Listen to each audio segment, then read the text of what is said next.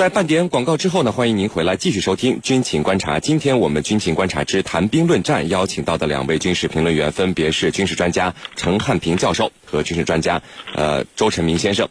我们呢继续来看到另外一条消息。近日，美国驻叙利亚特别代表詹姆斯·杰弗里在接受媒体采访时称啊，在叙利亚，美俄在叙利亚的直接冲突呢已经爆发了十几次。那么，这是继美国总统特朗普今年四月份公开表示美俄军队在叙利亚发生了激烈交火以来，美国方面再次证实美俄在叙利亚发生过直接冲突，而且次数还不少。那么，为什么都是美国方面？对外发布美俄直接冲突的消息，俄罗斯方面却一直对这些事件进行掩盖呢？是什么维系住了美俄在叙利亚的斗而不破？我们一起来聊一聊这个话题。陈明，这个美国驻叙利亚特别代表这次公开表示，美俄在叙利亚的直接冲突已经爆发了十几次了。那么他所说的直接冲突都会是什么类型的呢？这些直接冲突没有变成新闻的原因是什么？请您先给我们来分析一下。嗯，首先啊，这个据我了解，这个美俄之间的直接冲突有两类。第一类呢是这个我们在新闻上经常能够看到的，比如说这个嗯，这个俄罗斯的战机和美国的这个战机啊，在这个空中相遇了，那么双方进行这个互相的锁定和这个模拟的攻击这样行动。那么比如说我们这个知道，在之前苏三五战机，它首先它被这个 F 二十二在这个雷达上锁定过，那么之后呢，也有苏三五战机用这个光电瞄准具啊锁定了这个 F 二十二。那么这样的一个行为，首先就肯定是一个直接的对抗。虽然说双方进这个有有擦枪走火的可能性，最后双方还是互相啊表表现出了一些克制，那么没有导致直接的这个空中的攻击。这呃这这是这是一类。那么另外呢，包括这一类里还包括另外一种情况，比如说这个雷达和这个这俄罗斯的地面雷达，包括 S 四百这个导弹系统和这个美国的这个空中的这个防空这这空中的这个飞机，那么这个也也是有一些对抗的，但这个新闻上没有报。那么双方呢采取了一个比较克制的行动。那么另外一个就是这个。呃，双方的这个这个特种兵在这个叙利亚境内进行这个活动的时候，那么经常也是能够互相照面。那么这个啊，在之前的新闻中，我们也过聊，也到也都聊过了。那么经出现了好几次，那么这个俄罗斯的这个呃特种部队和美军的特种部队进行了这个面对面的有一些小规模的呃交火，这但是呢，这个交火的规模并不大。那么这个双方的这个损失也不大。那么俄罗斯呢，在之前也对了一些那个特种部队的这个这个呃。呃，受了一些勋章，那么表彰他们在俄罗斯的在叙利亚战场上的这么一个呃表现，那么中间的一些话语，我们隐约的也可以啊听出来。那么俄方还是想表述说，在这个直接的和美军发生了一些直接的对抗，那么双方呢应该是各有胜负，各但是损失呢都不大。那么这两类是这个呃双方的一个直接的这个这个这个军事上的接触。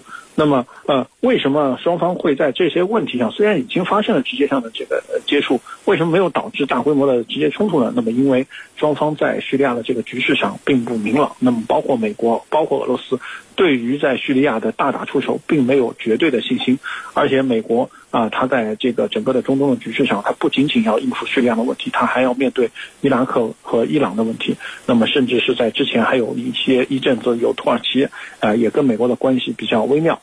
那么，这个就让美国非常的掣肘，他觉得自己没有办法把所有的力量拿出来去在叙利亚战场上跟俄罗斯人死磕，这是美国的问题。那么，对于俄罗斯来讲，它的补给线非常的长，那么它要走这个黑海出来之后，经过这个土耳其那个达达尼亚海峡，那么最终进入地中海活动，那么这个才能够真正支援到这个呃这个叙利亚的战场。那么再加上塔尔图斯和拉拉塔基亚这两个基地的位置又比较靠近叙利亚北部，那么对于整个叙利亚战场的覆盖也是不足的。所以俄罗斯从能力上来讲，在叙利亚也是有所不足。它在这这边呢。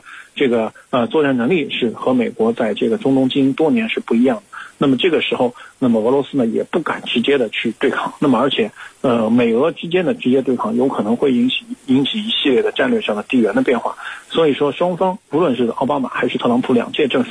那么对于这个在叙利亚战场上和这个俄罗斯人直接动手呢，还是相对克制的。那么再加上普京也知道啊，自己的这个诉求并不是在中东跟美国直接开战，这个位置也不适合这个俄罗斯大规模投入力量。所以呢，双方在总体上来在战略上是克制的。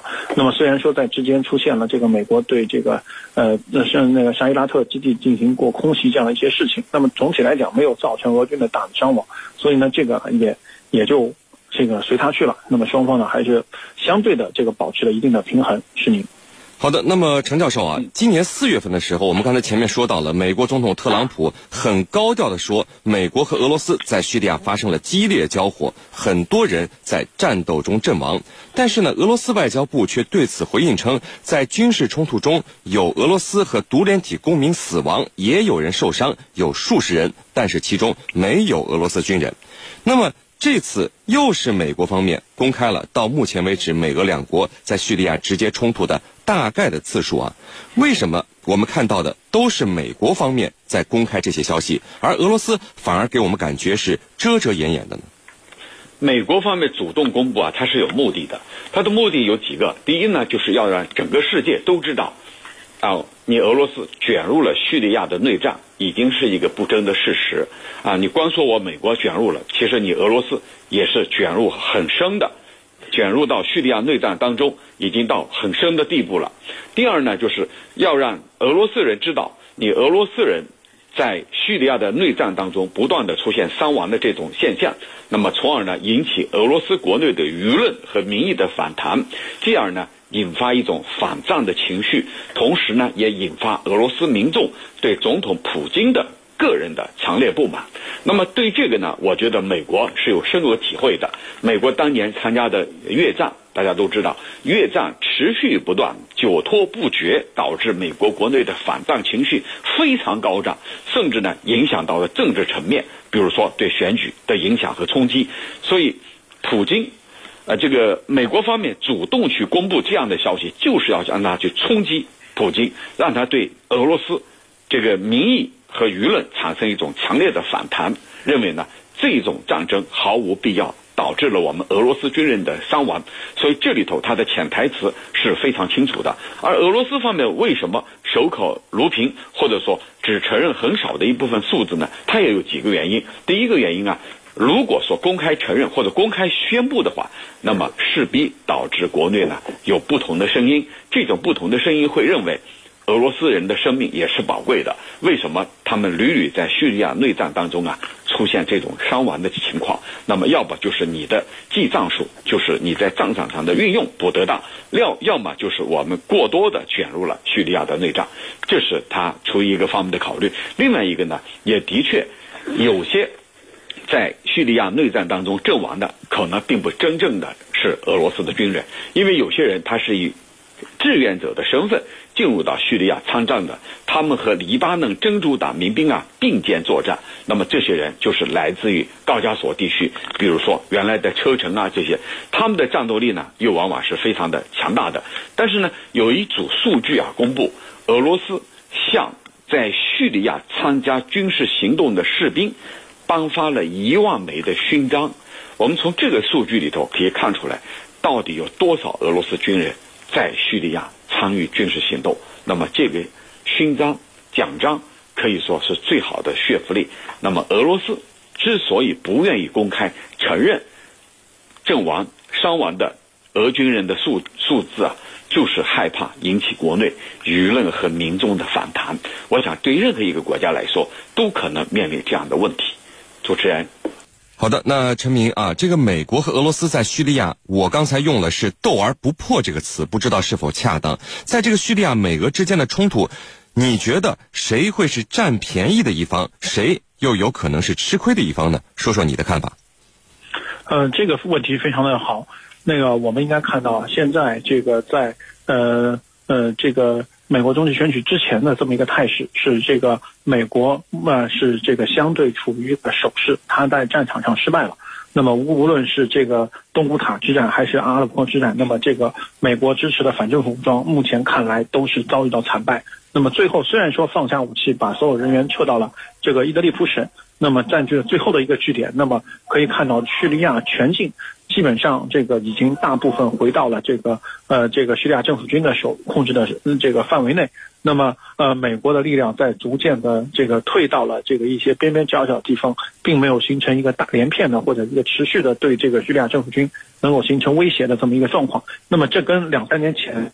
呃，这个叙这个叙利亚今年的这个态势是完全的不一样。那么可以说，呃，这个叙这个俄俄罗斯和叙利亚的联军，那么这个在这个叙利亚的战场上取得了决定性的胜利，那么啊，基本上掌握了全局的这么一个控制权。那么现在是这样的一个情况。那么呃，随着最近这两个月的斡旋，那么美国开始逐渐的想要啊呃这个发力。要重新获得这个战战场的主动权，那么以及是在这个通过美国通过这个中美贸易战以及中间的一些这个事情，那么开始拉拢俄罗斯，或者是对俄罗斯国内进行分化，就像刚刚陈教授讲的，那么呃在很多问题上，那么这个呃美美国啊拿着俄罗斯的一些短，比如说。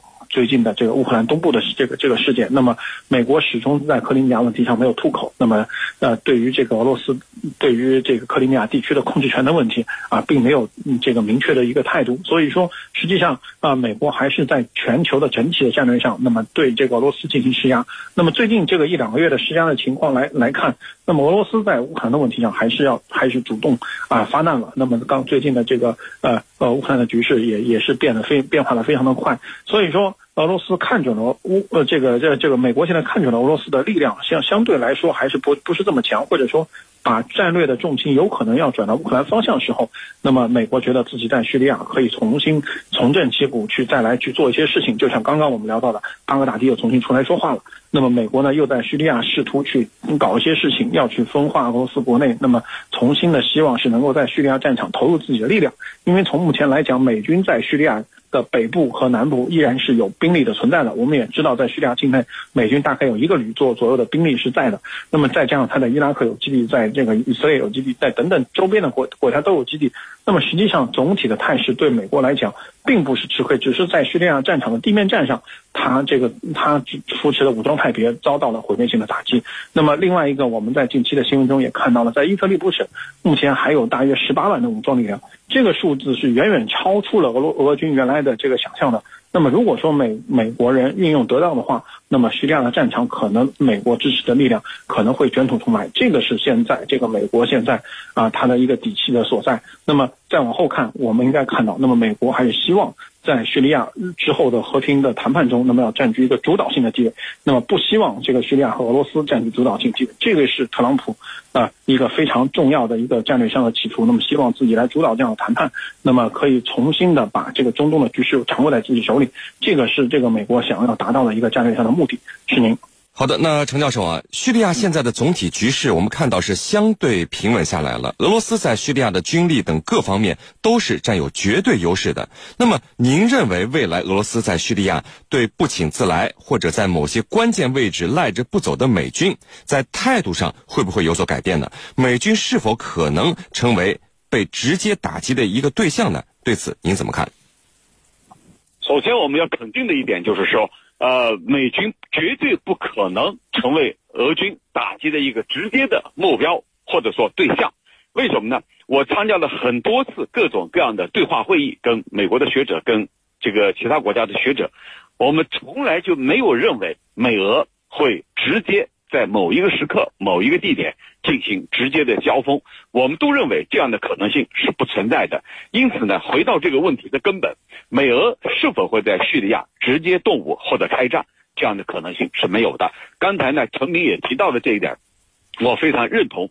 就是说，美俄双方他会恪守一个基本的原则，那就是我们之间不能直接交锋，不能面对面的对抗。所以，这是美俄双方所要极力要确保的一点。那么，第二呢，就是美俄围绕着叙利亚问题，它肯定要进行各种各样的交易和博弈。作为一个大国，在世界政治舞台上，它是离不开博弈的。这种博弈呢，它并不仅仅是一种这个真刀真枪的武力对抗，而是一种交易。这种交易呢，以双方或者各自进行了一种微妙的让步、妥协，来获取自己的利益的最大化，以避免啊。出现一个破局，所以我们讲美俄它实际上是一个斗而不破的格局。这种格局无论在世界各地还是在叙利亚的战场上都能够体现的非常的清楚。所以无论如何，美俄是不可能把对方视为军事打击行动的目标和对象，这是双方要极力避免的一点。主持人，好的，那非常感谢我们的两位军事评论员为我们带来的精彩解读，谢谢两位。深入军情一线，直击世界风云，军情观察。好的，接下来呢，进入到网友谈兵环节，看看我们的军迷朋友们在网上都给我们的评论员们提出了哪些问题。大家呢，依旧可以在各大手机应用市场下载大蓝鲸 APP，在大蓝鲸社区是您的朋友圈里来提出您的问题。陈教授，有军迷朋友问啊，说怎么感觉美国等国对于伊斯兰国极端组织头目的死活也不是那么上心呢？这说明了什么？啊，这里头有多种原因。第一种原因呢，第一种原因呢就是。呃，这种死讯啊，老是发布啊，不停的出现。那么，如果说美军去高调的去炒作这个事，或者说去这个报道这个事情的话，那么最终啊，他又活过来了，就有可能被打脸。这是一个。第二个呢，就是这种人物的死亡啊，就是头面人物的死亡，其实不是一次两次。那么，它到底带来什么影响呢？没什么影响。刚才我们也分析了。那么，如果说因此而忽略了对基地组织像伊斯兰国这样的极端组织的打击呢，反而适得其反。所以，美国呢并不高调的去呃宣扬这样的事情。那么，事实上啊，从本拉登被击毙以后，恐怖袭击事件是不是少了呢？答案是否定的。主持人，好的，陈教授，我们看到另外一位居民朋友问说，为什么叙利亚问题这么复杂的情况之下，其他一些国家没有刻意的挑起美俄在叙利亚的交恶呢？嗯，其实各国都清楚，美俄之间无论怎么去挑衅，怎么去挑逗，他们去直接对抗，他们都不可能真刀真枪的对抗，而是呢会采取一种像妥协啊、让步啊、博弈啊、交易啊这样的方式来处理他们之间相互的问题。所以无论如何，他们是不可能，呃，被其他各方去挑起直接对抗的。呃，从几年来的叙利亚的战场的态势啊，已经充分的表明了这一点。主持人，陈教授，有居民朋友问说，美国在韩国和欧洲啊，才部署了几套萨德反导系统，而这个沙特一下子买了四十四套，为什么要买这么多呢？是不是太夸张了呢？您怎么看呢？嗯，呃，不是太夸张，而是沙特方面所面临的一个实际的需求，那就是不断的面临着像胡塞武装导弹对它的袭击，那么胡塞武装。呃，它的导弹啊，最远可以打到沙特的国际机场，在边境地带的这种袭击事件啊，呃，是很频繁的。那么，为了应对来自胡塞武装，呃，以及胡塞武装背后的支持者他们的这种中短程的导弹的袭击，不得不多买几套 S 四零零。这样的话，呃，能够形成一张巨大的防护网，能够避免被胡塞武装啊攻击到。所以，这是沙特下决心掏出。更多的钱来买这套防护系统的原因，主持人。好的，我们看到另外一位居民朋友问说，这次美军自己的审计之后，能够解决美军自己的内部问题吗？嗯，这个问题呢是很难解决的。刚才我们也分析了，就是它的这个机制啊，它的制度是比较死板的。那么就是说，从年初啊，你军方要报给我，你今年有哪些开支，要花多少钱，这个钱你要花不掉。那对不起，我要追究你的。所以呢，美军呢，为了避免到年根的时候，到年底的时候没钱用，尽可能的多虚报、多报。那么你多虚报的，你这个钱用不完，要追究的。所以呢，那就要做假账，做以其他的手段来把这个钱消化掉。所以这样的做法呀，它是没法被根除的。主持人，陈教授，有居民朋友问说，最近德国啊是突然让法国把联合国常任理事国的位置呢让给欧盟，这个德国前不久还支持法国成立欧洲军呢，怎么突然就让法国这么难堪呢？嗯，德国提出这个建议啊，它是有目的的。二零一零年的一月份，德国将担任十个非常任理事国席位当中的一个，任期是两年。那么他提出来把法国的。联合国安理会常任理事国的席位交给欧盟，其实它是出于多种复杂的考虑。第一，英国退出欧盟了，那么在整个欧洲版图之内，只有你法国一家是安理会的常任理事国。那么，为了代表欧盟，让欧盟以一个声音来讲话，你法国呢，把这个席位让给欧盟，这样的话来避免这个欧盟进一步分裂啊，巩固我们的团结。第二呢，德国国内的政治风向已经出现了改变，极右翼势力迅速膨胀。假如说未来默克尔所在的执政党在不久失去席位，而右翼势力进一步扩大的话，那么德国会不会退出欧盟呢？欧盟有可能再次面临分裂的挑战。所以，德国的政治家提出了，干脆你法国把席位让给欧盟，让欧盟来统一代表我们欧洲处理问题，统一发声。所以，德国意识到了未来可能会面临新的问题。嗯，第三个呢，就是这个法国做出的反应啊，法国是强烈谴责这样的说法啊。法国还呼吁你德国呀，把自己的事做好啊，不要去管我们的事情。所以这里头我们也看出来，法德的确像你所说啊，关系是不错的。但这一次就这样一个建议啊，让他很难堪啊。主持人。好的，我们看到另外一位居民朋友问说：“日本这个国家，他又不是没钱啊，这个追加防务费用就是了，为什么要去拖欠呢？”那么日本啊，不是说他没钱，呃，他在这个政府的预算方面出现了巨额的财呃财政赤字，这些赤字呢，就是巨大的窟窿，这窟窿呢要一一的去补，他不可能再拿出更多的钱投入到防卫预算方面，所以呢，虽然我们的。我们的印象当中，日本很富裕啊，日本这个国家很钱，很有钱。但是这些钱，它并不是一味的投入到防卫预算，它要投入到其他的种种方面。你比如说，社会福利，日本的社会福利是很好的。此外呢，还要把触角伸向海外，所以日本还有 ODA 这样的计划，就是对海外的援助计划。那么这一次，美国副总统彭斯在日本忽悠说我们。两家呀，成立一个七百亿美元的基金，来和中国的一带一路抗衡。所以，日本呢也很积极，也拿出了一百亿美元。所以从这里看，他用钱的地方还是很多的，不等于说把所有的钱都用在防卫预算方面。主持人，程教授，嗯，有居民朋友问说，呃，现在叙利亚的 S 三零零已经开始执行作战任务了。而且，您看，S 三零零作战单元是车载的，可以移动发射啊。那么，您认为以色列接下来还敢不敢这么随意的对叙利亚来进行空袭呢？嗯，那么俄罗斯提供给叙利亚的 S 三零零，其实它是一个升级版的。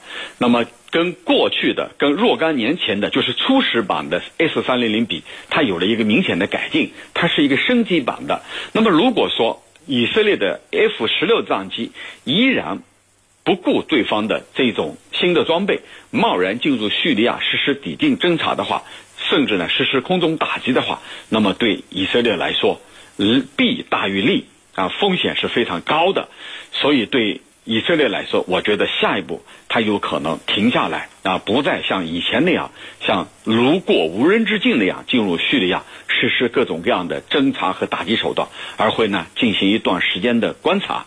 来找出 S 三零零的这种漏洞，就像老鼠细猫那那样，不断的去这个找出它的破绽之后呢，来一个各个击破，这是以色列下一步所要做的事情。主持人，好的，我们看到另外一位居民朋友问说，呃，陈教授，俄罗斯为什么对于乌克兰的挑衅强硬的态度一点犹豫都没有呢？呃，因为对俄罗斯来说啊，你这个乌克兰。根本不在话下。乌克兰无论是从综合国力、经济实力、军事实力等各个方面来说，你都不是我的对手。这是第一，最重要的就是说最致命的一点。俄罗斯非常清楚，一旦乌克兰和我真正爆发冲突的话，你是一点胜算都没有的。而且在你东部地区，大量的乌东民兵组织，就是亲俄的啊，俄罗斯族，他们有可能趁机。宣布独立，这样的话就给你乌克兰带来难以挽回的损失。那么第三个呢，就是俄罗斯更加清楚，你美国等西方国家，乌克兰你倚重的无非就是西方国家，但是在关键时刻，西方国家他会隔岸观火。还记得格鲁吉亚和俄罗斯打的一仗吗？当时美国把军舰开到开到跟前，只不过嚷嚷几声就没有下文了。那么。俄罗斯非常清楚，这就是美国的惯用伎俩。主持人，好的，非常感谢我们的军事评论员陈汉平教授为我们带来的精彩解读，谢谢陈教授。不客气，主持人，大家再见。纵论天下军情，解析兵道玄机。军情观察。好的，因为时间的关系呢，今天的军情观察到这里就结束了。是您代表编辑赵晨，感谢您的收听，我们明天见。跨越万水千山，